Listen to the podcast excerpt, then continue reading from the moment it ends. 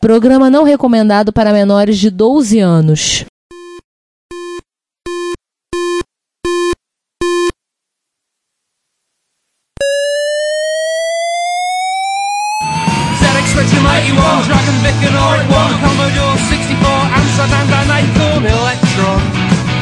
Dragon Vic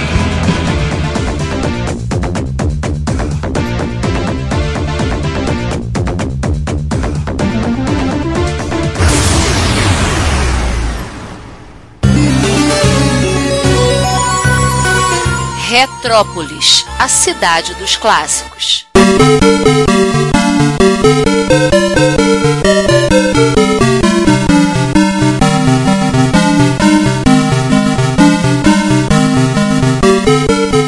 Carinha holandês aí, o Ben Van Viers, fundou lá a, a empresinha dele. Ele tinha um escritório, né? a transação entre a Tulip Computer foi intermediada a partir da subsidiária holandesa. Ah, com detalhe. Oi. Ele fundou a empresa em 25 de junho de 2004. Quando é que eles venderam? Dezembro. Dezembro de 2004. É, é, coincidência, coincidência. Como era coincidência? Aham. Uhum. Seis meses. Foi tudo uma coincidência, né? Não, a parte mais é... interessante é que intermediou foi uma tal de Commodore International BV. Aí eu faço a famosa pergunta: será que a Commodore International BV vai perder o BV antes de falir? Calma, gente, calma. Que na verdade era subsidiária da própria. A própria Tulip, né? Da, da Hieromino. Da Hieronimo. Caraca, a empresa em menos de um ano já são subsidiárias. Não, na verdade sim, a empresa era holandesa. O cara criou uma subsidiária porque as patentes estão nos Estados Unidos. Então ele criou uma subsidiária lá e a subsidiária holandesa negociou com a Tulip holandesa para comprar tudo e mandar por tudo de volta para os Estados Unidos. A transação foi comprada em março de 2005. Demorou 3, 4 meses. E aí, claro, a Commodore International BV, no caso e a, aí, né? Ela mudou o nome para Commodore International Corporation. Lá vamos nós. E o que, que eles fizeram com a marca Commodore? Uau, coisas muito legais. Lançaram uma lista de tocadores de mídia. Commodore Gravel. Cascalho. Pedra. Pedro, cara! Não. Preda. Preda. Ai, ai. Oh, pera aí. Então quer dizer que o nome do aparelho é Pedra no Bolso? Pedra no Bolso, é. Os caras lançaram o Gravel Pocket em 2006. Sério isso? Pode isso, Arnaldo? É sério, é sério, Arnaldo, é sério. Que era um tocadorzinho de, de mídia, né? Com tela de 2.8 colorida, com Wi-Fi, leitor de cartão. Safado, importado da China. É, com suporte a aquele monte de formato padrão, né? WMA, MP3. E no Brasil ia ser um MP11. Sim, seria isso. Ah, MP, MP30, né? MP Pedra. seria mesmo. Preda, detalhe, preda. Deixa eu ver a cara do negócio, se pelo menos é bonitinho. É, não. Que merda. Um Gage. Não é feio pra caraca.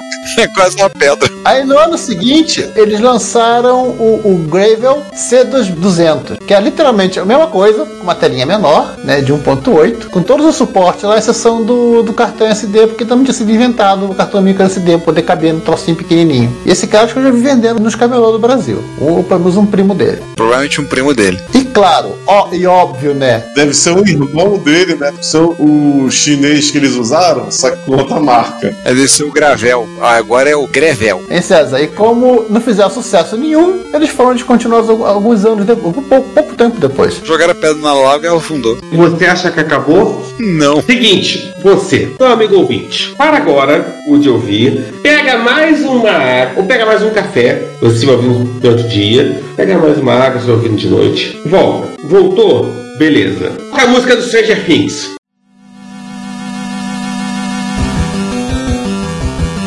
Que agora a parada fica sinistra. Bagulho sinistro. Vamos lá. Em 24 de junho de 2009, a Commodore International Corporation mudou seu nome para Reunite Investments em decorrência da venda de ações e do capital social da sua subsidiária holandesa em setembro de 2008 e que mudou o nome para C Holdings BV. BV é tipo o, limitada, né? Em, né? Pela lei holandesa. Ah, pensei que é. Não, nesse BV não. Só porque o outro cara é virgem, eu vou. Não. Em 2010, o Ben Van Wils, sim, que é o dono da, da Hieronymo, Commodore International, agora United Investments, adquiriu em Hong Kong a empresa Agerim.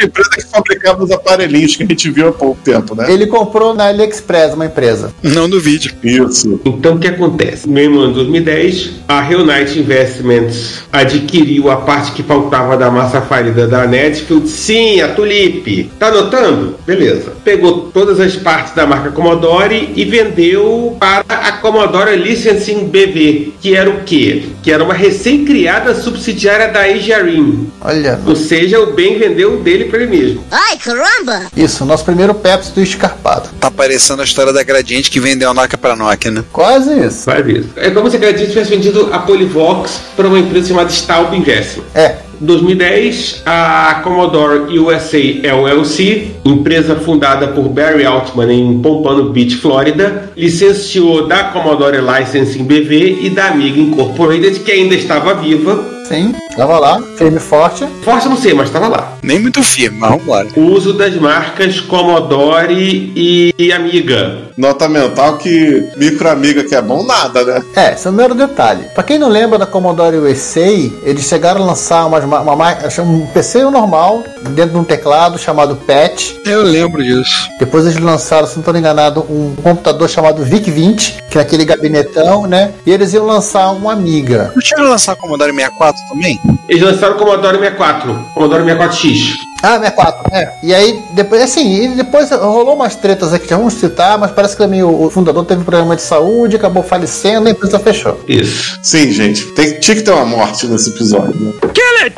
Kill it! Enfim, vamos passar para 2011, em que a Ajarin Peraí, 2010, a, a C-Hold tinha vendido o que tinha de Commodore para Commodore License. Fim da história. Virou o ano. A Ajarin estava devendo, tinha que pagar ao parcelas da compra das coisas da Commodore que estava devendo para ser Holdings, não pagou. Não pagou, a C-Hold foi, pegou tudo de volta num, num duplo Pepsi Twist escarpado com Coca-Cola. Tem nada a ver, pá. Engenho não. Aí volta pra ser Holdings. Mas não satisfeita com isso, Não, e detalhe, essa informação aqui de como essas coisas aconteceram, eu peguei num site que é o Ben Van Hoge Exposed. É um site contando as picaretagens de falcatrua desse cara. Meu Deus, João, só falta dizer que foi do, a autoria de alguém mesmo do Consórcio Internacional de Jornalistas Investigativos.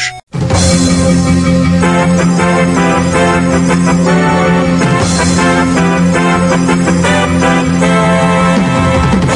Não, não, não duvide muito. Não duvido não. Não, e o tom do texto, sim, chamar o cara de picareta é elogio.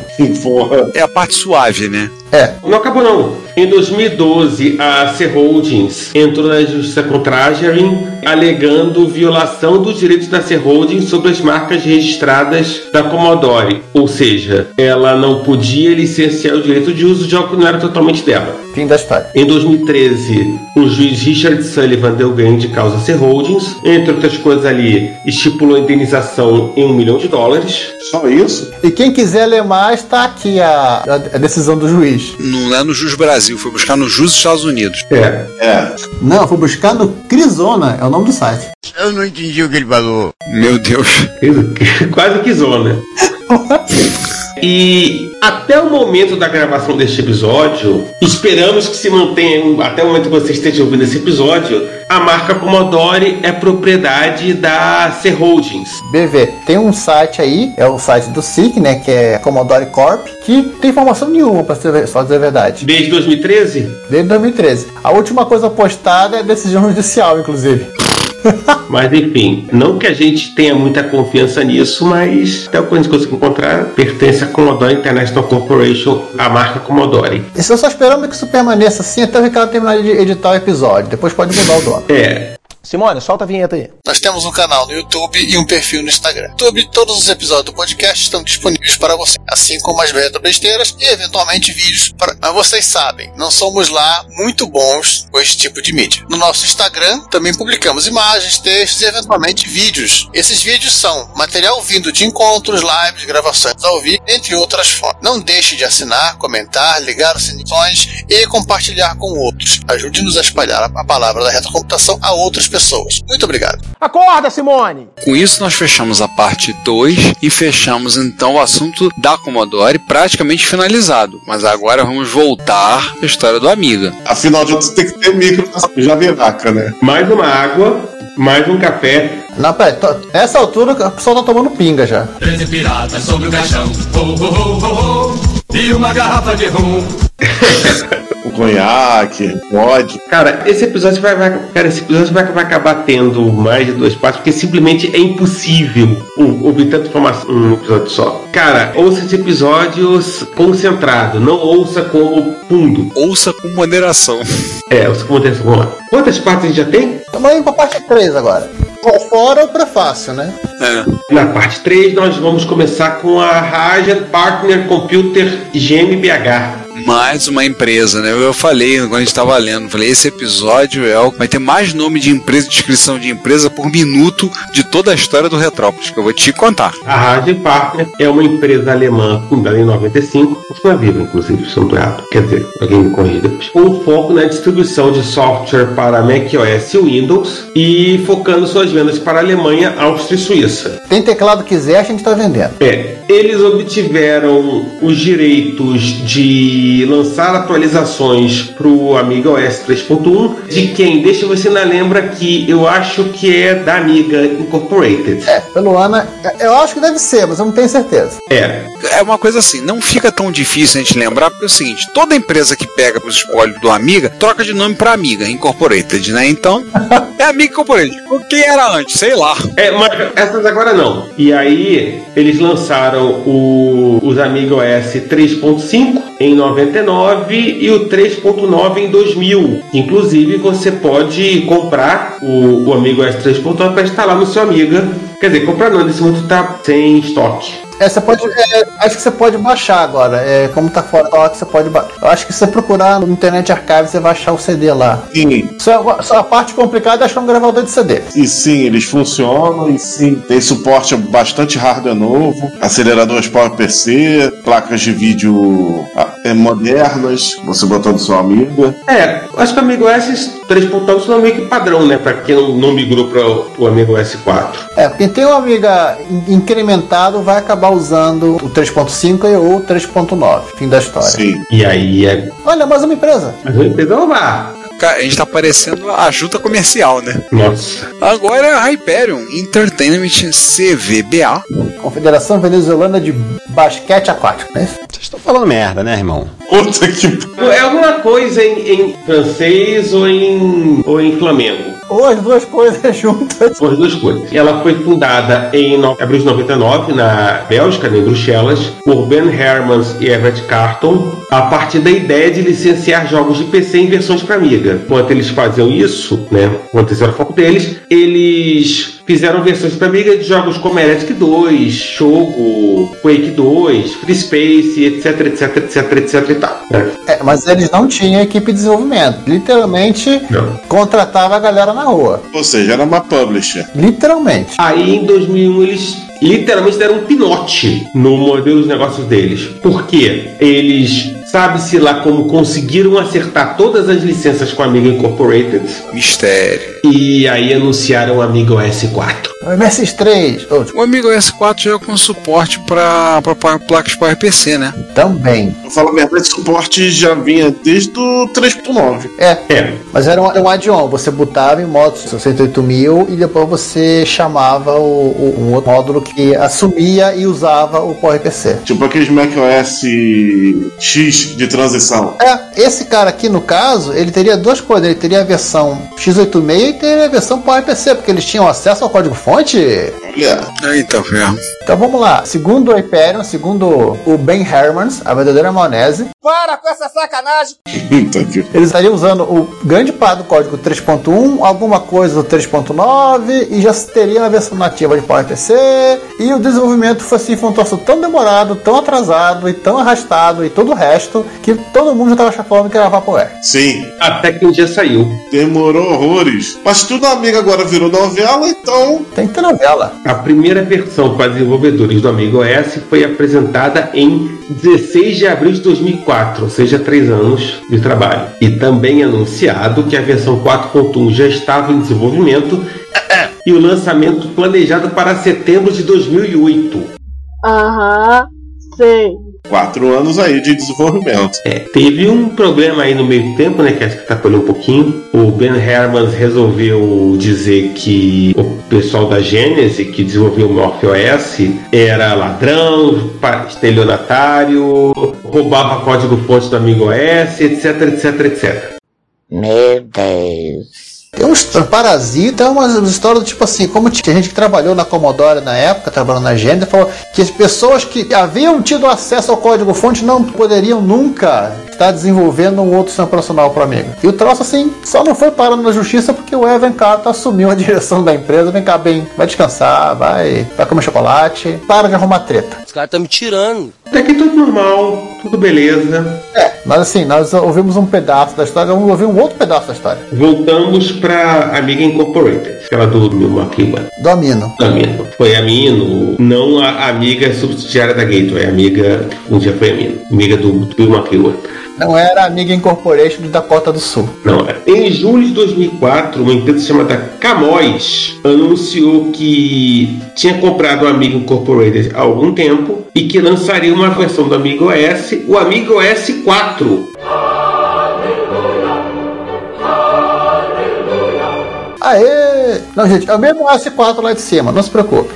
É, esse aqui é o outro lado da história. É, eles tinham planos de lançar um novo Amiga usando o PowerPC, porque naquele momento ali, 99, 2000, 2001, todo mundo usava PowerPC para alguma coisa, não sabia para que não usava. E. Peraí, tá, aqui tem que falar uma coisa. É, nesse momento, vamos, vamos dar um pulo para trás, que, que a gente esqueceu de avisar agora. A gente tá confuso também, desculpa.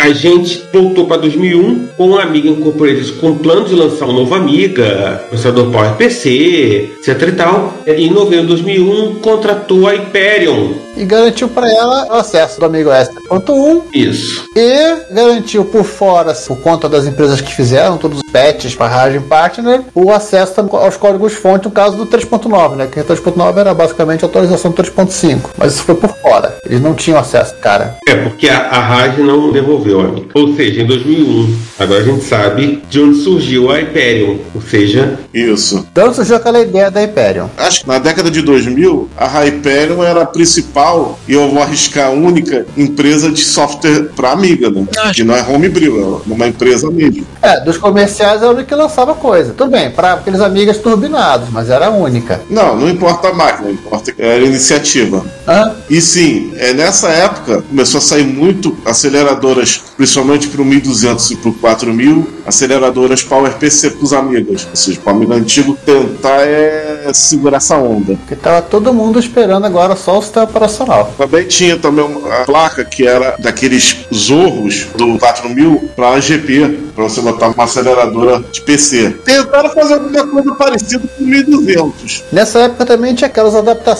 que você colocava teu 1200 num gabinete torre, né? Igual do, do 4000T. No! God, please, no! No! Era isso que eu ia falar. O 1200 você precisava ser literalmente desmontado, porque para botar essas placas aí todas e esses adaptadores, o gabinete dele já não comportava mais. Ou seja, você era meio que obrigado a transformar o 1200 num 4000T Tá, é que merda, hein? para poder acompanhar os softwares novos. espera aí. Ô César, como é que foi o contrato da Hyperion com a Amiga Inc? Esse não é um podcast de transformação de amiga. Seria mais legal, mas enfim, infelizmente não é. O contrato estipulava que a Hyperion entregaria o S4 1 de março de 2002 em versões para processadores 68K e PowerPC. Como eles iam conseguir isso? Peraí, dois sistemas opera- operacionais para ser entregues, foi quanto isso aqui? Foi que eles falaram? Era novembro? Em quatro meses? Com o Natal no meio? Tudo errado. É, beleza. Né? Obviamente, se alguém acreditou que eles fariam isso, vocês erraram. Errou, otário. Mas pelo que eu me lembro das revistas do- dos fandoms, sim, ainda tinha algumas revistas pra Amiga, ainda que não fossem as originais, né? Fossem umas outras revistas que surgiram, né? E sites. Quase ninguém tava acreditando nessa eficiência da Hyperion. João, eu acho que nem que aquele que assinou o contrato estava acreditando. Pois é. Mas enfim, o contrato estipulava que a Amiga compraria o código-fonte OS do S4 por 25 mil dólares. Esse valor foi pago em algum momento entre abril e maio de 2003 para evitar que a Hyperion fosse à falência. E ainda foram pagos duas parcelas de 7.200 dólares e 8.850 dólares em 2006, famoso restos a pagar. Como você deve ter imaginado, a Amiga Incorporated não recebeu código-fonte algum e ainda por cima descobriu que quase todo o desenvolvimento foi terceirizado e a IP não estava preocupada com coisas como garantir que ela tinha o direito sobre o código-fonte. Coisa básica quando você terceiriza. Faz um contrato, ó, o código-fonte é meu. Você está produzindo, mas o código-fonte é meu. É, mas aí é mais caro, né? É, a IP não está preocupada com isso. Ô, cara burro! É, inclusive assim, até hoje, o principal componente do OS4 para PowerPC, que é o, acho que chamam de Exec 5G, ou troço assim, que substitui o Exec Amiga, né, que é o, seria o, o core do profissional, ele pertence a um cara, não é pertence a uma empresa, pertence ao cara que fez, e tá no nome dele, e que se exploda Hyperion, Amiga, whatever. Que legal. Eles fragmentaram o Amiga OS 4. E aí, eu, bom, uma parada. Vamos, vamos, vamos voltar para 2000. Sim, vamos lá. Temos que voltar para 2000, senão para coisas fazerem algum sentido. Em 2000, a Amiga Incorporated licenciou o nome Amiga para uma empresa chamada iTech. A iTech, ela usou essa licença para usar nos computadores Amiga One, uma nova linha de computadores baseada no PowerPC e que passou a vir com o Amiga OS 4 a partir de 2004. Não, eu não sei se eu, tô enganado, mas eu só vi Amigo One em kit. É, quando a gente fala computador agora, é só placa-mãe, João. Isso. E era barata essa placa do Amigo One. Eu me lembro que teve alguns usuários, inclusive aqui no, no, no Rio, que compraram. Uau. Mas era barato. Eu tô sendo irônico do barato, tá? Ah, agora eu entendi! Agora eu saquei! Continue.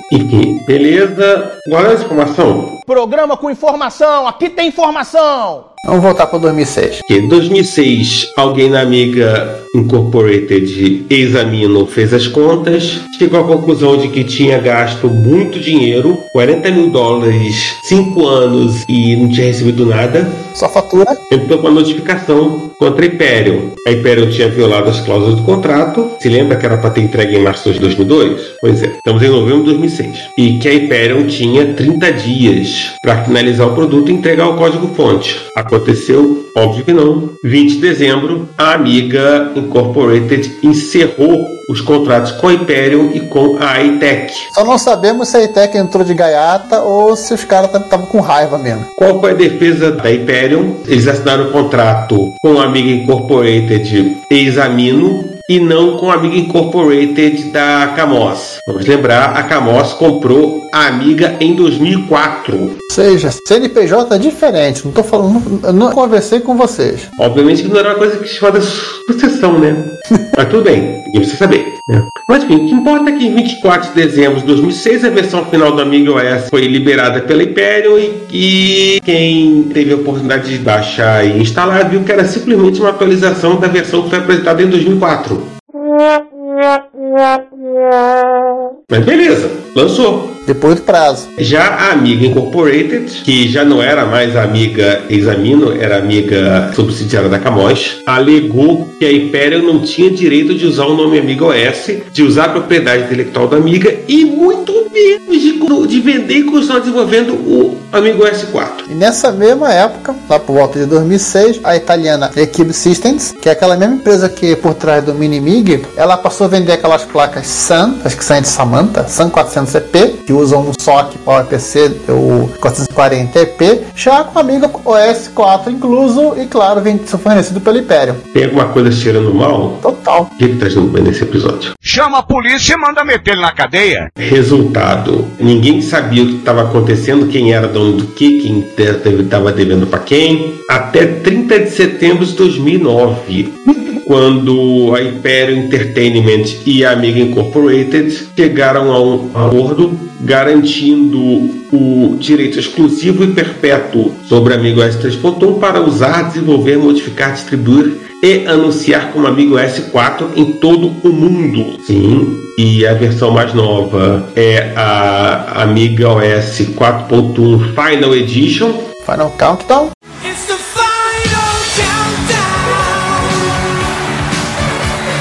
Boa sorte para comprar um. É mais fácil baixar, provavelmente. Existe, existe, acho que tá fora de estoque também, mas é caro. É. Separem pelo menos 50 euros para pensar em comprar. Quase tudo que o plataforma amiga virou, né?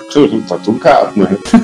E, Olha, a gente tá falando de coisas muito antes de pandemia, hein? E o 4 ele é tanto x86 quanto PowerPC. Isso. Aqui a gente encerra a parte 3. Agora eu queria só dizer um negócio pra você. Se, a respeito deste episódio, você quiser enviar um comentário, um elogio, uma crítica construtiva ou uma correção, porque afinal a gente erra também, seja ela no nosso site ou no canal do YouTube, ou ainda você quiser nos enviar um e-mail, não hesite, faça. Você pode falar conosco através do Twitter, nosso perfil é o arroba Retrópolis, nos comentários desse episódio, desse post, vocês estão vendo agora, do retrópolis.net.br ou no retrópolis com acento no o.com nos comentários do nosso canal do YouTube, no Retrópolis, no nosso e-mail, o contato arroba retrópolis.net.br e vários outros locais. Nunca se esqueça do que nós sempre dizemos: o seu comentário é o nosso salário. Muito obrigado pelo seu tempo e pela sua audição.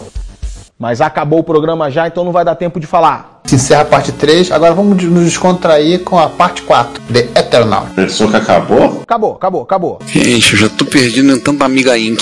Mais uma. Parte 4. Parte 4 não tem amiga, esse é o lado bom. Quer dizer, ter amiga tem, mas não agora. Aham. Pois é. Num país sul-americano.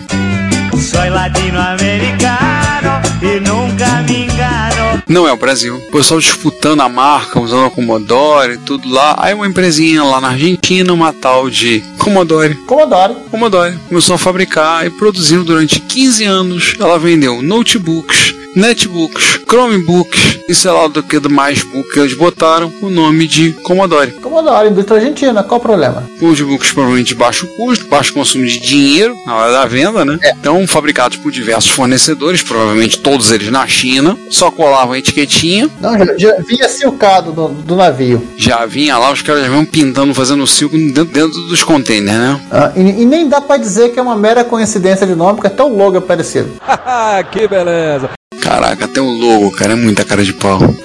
Até o logo é parecido. Então eles recebiam a marca e eram vendidos assim na Argentina. Então teve, por exemplo, o Cloudbook Commodore P14, teve o Commodore KE8000. Esse modelo de Cloudbook eu já vi vendendo no Brasil. Foi pela Multilaser. Muito parecido. Obviamente não era a marca Commodore, né? Não, não. Mas igualzinho. Esse tem um link aqui, que esse cara aqui faz um, um apanhado dos notebooks à venda na Argentina, né? O blog de notebooks.com.ar, em que pode ver assim, que cada notebook tem uma aparência e dá, dá pra contar assim, que você consegue encontrar notebooks que sendo vendidos com a marca Commodore com Windows Vista, com Windows 7, eu não achei com 8 e por último esse Cloudbook aí com Windows 10. Por isso a estimativa de 15 anos. E foram vendidos até no passado, né? Porque eu, eu achei o, no Reclame Aqui, argentino, uma pessoa reclamando que ele comprou um P14. Como é que é aqui? Alguém pode tirar aqui? É Garbarino. Garbarino. Na loja Garbarino? Essa é uma Casa Bahia, Argentina?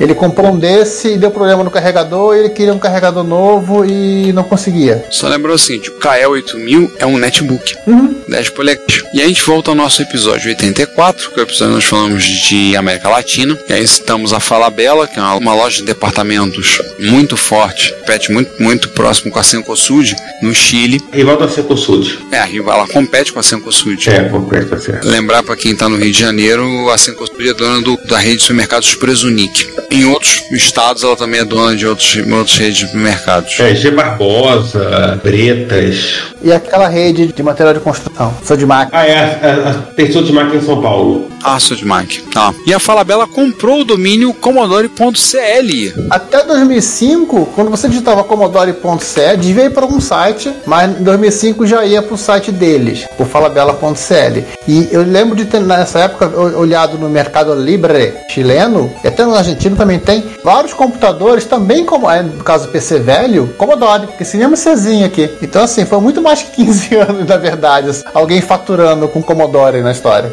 Meu Deus. E o povo no hemisfério norte lá, no, no norte global, retando na justiça. Só usar, gente. O pau torando o hemisfério norte. Sabe qual é o mais legal? É que os argentinos não lançaram MP3, MP4, MP10, MP30, vagabundo. MP Pedra, né? É, pelo menos eles fizeram computador. Oh yeah. Pois é.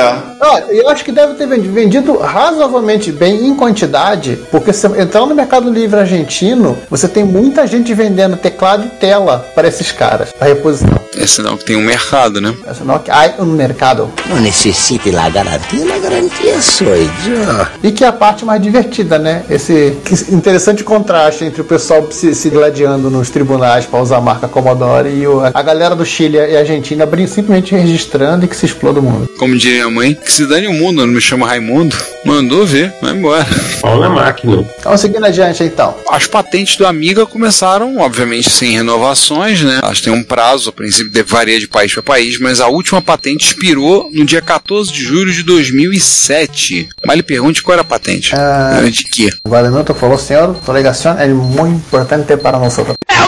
Interface de usuário controlada por um cursor. Cursor Controller User Interface, Interface System. É aquele negócio você aperta o, o- o botão direito do mouse e tem um menu. Era uma patente do Robert J. Mickle e que venceu em 2007. Não foi renovada, né? Que nem poderia mais ser renovada. né? E o que vale assim desse documento é você consultar para você ver como se registra uma patente. Todo aquele processo muito doido de patente dos Estados Unidos, né? É, que você tem que descrever todo o funcionamento da coisa antes de seguir adiante. E aí vamos para que no dia 29 de dezembro de 2015, o código-fonte do Amiga OS 3.1 vazou na internet e a Hyperion Entertainment disse: "É verdade esse bilhete?". Ó, vazou de verdade, exatamente. Aliás, se você procurar na internet, é molinho você consegue achar o código fonte do Amiga OS 3.1. Tem que linguagem C? C, C e Assembly de x86. X86? Ah, 68K. É, é só compilar. É só compilar. Você é o bichão mesmo, hein, doido? Falou bem, é só compilar. E aí vamos para 2019? Só um detalhe, gente. Acabou a dança de- das cadeiras de troca de dono? Não, ainda não. No ano de 2019, dia 1 de fevereiro, a Amiga Incorporated, uma das 48 empresas chamadas Amiga Incorporated que vocês já presenciaram nesse episódio, A Amiga Inc. é pra nós, né? é, ela transferiu a sua propriedade intelectual para uma nova empresa, a CA Acquisition Corporation, empresa que pertence a Mike Batilana, diretor da empresa italiana chamada Cloanto. Nós já mencionamos a Cloanto nas postagens no site, que é a empresa que está por trás dos pacotes de emulação Amiga Forever e o C64 Forever. Se eu me lembro bem, era um material que eles vendiam em CD ou DVD, que você podia dar boot, carregava o emulador, tinha um monte de jogo, tudo, né? É, com um monte de coisa. Um monte de coisa, né? Então você rodava no seu PC e pronto, dava boot. Obviamente fez isso a Hyperion, né? O vovô Simpson reclamou, ou seja, aí a Hyperion se pronunciou a respeito, É, onde é que nós estamos? deu a resmungada dela. Só Chiocas quando a Cloanta falou, tudo bem, a tua cláusula de é, uso perpétuo tá garantida, não enche minha paciência, por favor. E aí, dia 15 de julho de 2020, em plena pandemia, a CE Acquisition Corporation formalizou a aquisição e, é claro, mudou o nome para Amiga Corporation, olha, temos o Ouroboros agora. Voltou pro Amiga Corporation. É. Em 2019, a Hyperion lançou o Amiga OS 3.2 para os modelos clássicos, com opções de instalação em CD, Compact Flash, inclusive com ROMs novas para o Kickstart. Pode comprar no amigastore.eu. Agora, caro ouvinte, você tá ouvindo isso, dependendo da data que você estiver ouvindo, isso tudo já pode ter mudado, tá? Aham. Ou não. Um dos objetivos do, do Mike Batilana, ele é juntar toda a propriedade intelectual, marcas e companhia da Commodore e da Amiga. Não duvido que daqui a pouco ele compre dos caras da Commodore lá o nome Commodore e vai fazer preda também. Não, o mais risco que acontece é que mais um vai falhar miseravelmente. É, o lado bom é que assim, a Cloanto não faliu ainda, gente. Ainda não. Ainda não. Mas aguardamos o pedido de recuperação judicial dela para breve. Tá, mesmo a Hyperion, não se liga como é que anda a né? Literalmente a Hyperion das pernas. Bom, estão desenvolvendo. É, tem vendido coisa. Tem vendido coisa. Eles, eles continuam desenvolvendo o Amiga OS 3, tanto 3.2 como 4.1. Então. Ah, a, a Leita não falou do 3.2 ainda. Ah, 3.2 já falou. Eles lançaram o 3.1, e logo é 3.1.1, acho, 3.11, acho que ficava muito- com muita cara de Windows. Chamado de 3.2. Ou seja, Ele já tem já a, a cara do. É, mais pro, mais pro Windows, mas também um pouquinho parecido com 3.5 3.9. É, no- a última notícia do site deles é de junho de 2021. Tudo bem, então lá, felizes e contentes. Não, não, não, não. O da, da Hyperion? É. Não, não. Eles botaram um, um- o mais novo é de março de 2022. Ah, então tá. Eles anunciam o Native Development Kit para o Amiga OS 3.2. Ah, tá. Agora, se você quiser comprar um cartão de memória, um CF pré-configurado com o Amiga OS 3.2 lá na amigastore.eu, você pode fazê-lo pelo custo de 52,94 euros. Deixaram seu amigo feliz. Se você quiser, eles vendem também o Kickstart 3.2.1, vende com a Joãozinha. É. Não, e dependendo do país, você pode comprar em outros lugares. Você pode comprar, nos Estados Unidos, você compra da Amiga on the Lake. Lembrando que o. Como acontece com, com todos os amigos, você também tem que trocar as ROMs para rodar É. o 3.2. É, o 3.2 ele vem com o pacote ROM já. Vem, vem sim. Mas Eles vendem as ROMs já prontos, você basicamente vai abrir seu mic e trocar. Nossa! Explicar qual é o modelo que você tá usando. Sim, porque ele tem as ROMs de acordo com os micros que você está usando. Na Amiga on the Lake, talvez seja mais interessante, tendo visto que é nos Estados Unidos, você compra o CD né, por 51 dólares e pela política da Hyperion você tem que comprar o CD para poder comprar o a ROM. Ai meu Deus. É, e aí morre aí mais 20 dólares. Eu tô vendo o preço deles aqui em euro. É, não, não, eu tô olhando na amigodolake.com, É. que é a representante para venda das coisas da Hyperion nos Estados Unidos. Legal da Amiga História ponto que você pode dizer assim: ah, eu quero o,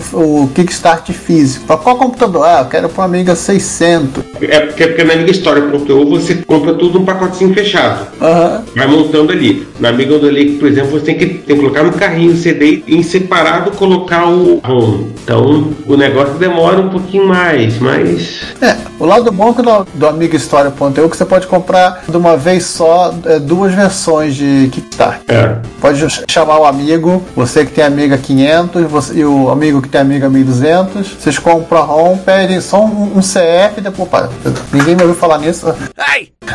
depois comprei o CF. É, não espalha não. Não pode falar isso em público não, hein? Garantia de 3 anos. A garantia foi jogo. É mais. Aliás, o nome da empresa é ótimo, né? Eu acho esse. Amiga on the Lake. Amiga no lago. É, Me diverti. porque eles são. Eu lembro que era uma coisa que envolvia lago mesmo, mas não lembro exatamente o que, que era. Salt Lake City ou coisa parecida. Pode ser. Ou Salt Lake City, ou então eles são de Michigan, perto dos grandes lagos. É. Não, não, eles são de. São do Colorado, não tem lago nenhum. Não, não, são, são de Nova York. Oswego, New York, que deve ser perto. Ah, tá certo. É no Lake porque Oswego é na beira do Lago Ontário. Ah, tem um, tem um lake ali. Tem. Tem um lake e tem as cataratas de Niágara, pra você pular no barril.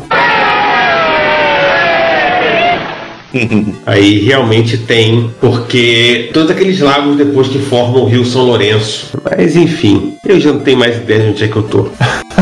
Não só você não, a gente também já se perdeu. Onde é que eu tô? Não sei. Vamos encerrar o episódio então? Vamos. Vamos encerrar o episódio antes, Antes que a gente se perca. antes que alguém compre, venda ou declare falência e mude um pouco o conteúdo do que já foi falado. Eu só queria declarar que a gente tá pensando em mudar o nome do Retrópolis pra Amiga Corporation. Só tem merda! Ai, Amém. Não, vamos, vamos fazer isso não. Eu tenho até medo de, tipo, de fazer a Rua Amiga, bairro da Comodoro, e botar a Rua Amiga na- em Retrópolis. Eu tenho medo disso aí pode gerar uma situação meio complicada na cidade, né? Já que parece que o nome Commodore para empresa e o nome Amiga são carregados com alguma praga. É Karma is a bitch. É tudo praga de São Jack Tremor. Tudo praga de Jack Tremor, vou te contar, cara. Eu vou- Todo mundo que abriu, essa última que virou agora, a partir de 2020, virou a Amiga Corporation. Vamos ver até quando ela dura. Segundo, se entrar no site, não tem nada. Só uma imagem e acabou. E a, segundo o tiozinho lá da Cloanto, a, a empresa é low profile, ou seja, nada, só o nome. Low profile significa que ele não tem nada, né? Não tem equipe, não tem. Contratou pessoal de marketing, nada, né? Não, é MEI, sem não pagar nem imposto. Imposto direito ele paga, não precisa de contador. Bem low profile. Te conta. É, gente, então enquanto a gente não decide já fazer, enquanto, enquanto as empresas não. Não teremos mais algumas empresas chamadas Amiga por aí, É, encerramos literalmente. Quanto nós estamos aqui? Peraí, agora eu vou ter que fazer a conta porque eu, eu, eu também perdi. Encerramos uma novela que, de 28 anos com relação ao patrimônio barra espólio da Commodore e do Amiga. não encerramos, não, porque ainda tem coisa, né? Não, encerramos o episódio. Por por enquanto. Calma, a gente daqui, daqui a pouco podemos até fazer um adendo pra esse episódio. Primeiro episódio de Retrópolis. É, no futuro pode ser que tenhamos que fazer um adendo. No futuro, próximo repórter reto. É. Esse é um mero detalhe. Próximo repórter reto, estamos nós fazendo uma chamada aí. Novidade. Reviravolta em tudo. Ai, ai. Gente, é assustador essa história. Eu até já sei qual vai ser a resposta do Giovanni. Giovanni, qual Atari ST, Falco, Mega que você botar pau? Nossa, falta do próximo tem que estar rodando num Falcon 030 que tá completando 35 anos de idade neste mês. Eu pensei que você ia pegar um Commodore P14 dos argentinos, pô. Podemos também comprar no Mercado Livre Ai. e trazer um P14 rodando Windows 10 pra rodar a pau. Cara, vamos pelo menos rodar a pauta. Tem que trazer, mas tem que rodar de- usando o pacote de emulação da Cloanto. Isso, hein? Não, vamos pelo menos rodar a pauta, sabe por quê? Porque daqui a pouco, quando vai rodar a pauta, já mudou 500 donos das coisas, não consegue rodar direito. É, tem esse problema também. Fica fazendo esses acertos, fica mudando o nome da empresa, fica botando nome de Commodore, nome de amiga, assim. Daqui a pouco já fica fazendo, desanda tudo. Então vambora, né? Agora a gente chega por hoje, chega por esse mês. Pois é, gente, vocês ouviram essa longa história e, e as nossas risadas, porque realmente, vamos ser francos, se não fosse trágico, seria cômico. Não, não, não é trágico, não é cômico mesmo. Eu ri um bocado aqui, como vocês presenciaram. E não acabou a história, né? Não acabou. Acho que não tem novidades por causa da pandemia. Não, tem sim, a Commodore Argentina já tem máquina nova. Aí, João, micro novo, ó, ó, ó, ó. Daqui a pouco vamos ter processo. Vamos encontrar com o macaquinho jurídico, né? O processímio. Legal é que eu não achei informação nenhuma dessa Commodore Argentina. Tem um site de suporte. O troço é bem. bem escondido. É low profile também. Aham, bem low profile. É a desculpa do low profile. É tão low profile que ninguém consegue achar nada. Aham. Finalizemos? Finalizamos. Vamos fechar, né? Por enquanto vamos fechar. Gente, até a próxima. Nos vemos no próximo mês. Vamos ver se, se no 135 a gente volta para acrescentar alguma coisa dessa história. Espero que não, né? A gente se vê em uma ou duas semanas. Fui. Bom, eu tô tão cansado de tanta empresa que foi do lado pro outro que, enfim, tchau. Bom, Também ficando por aqui. Bom dia, boa tarde, boa noite e até a próxima. Fui mesmo. Gente, e tem mais. E não esqueça que no futuro a sua empresa também pode chamar amiga ou Commodore. Eu sou Raimundo e aqui é Retrópolis, a cidade dos clássicos.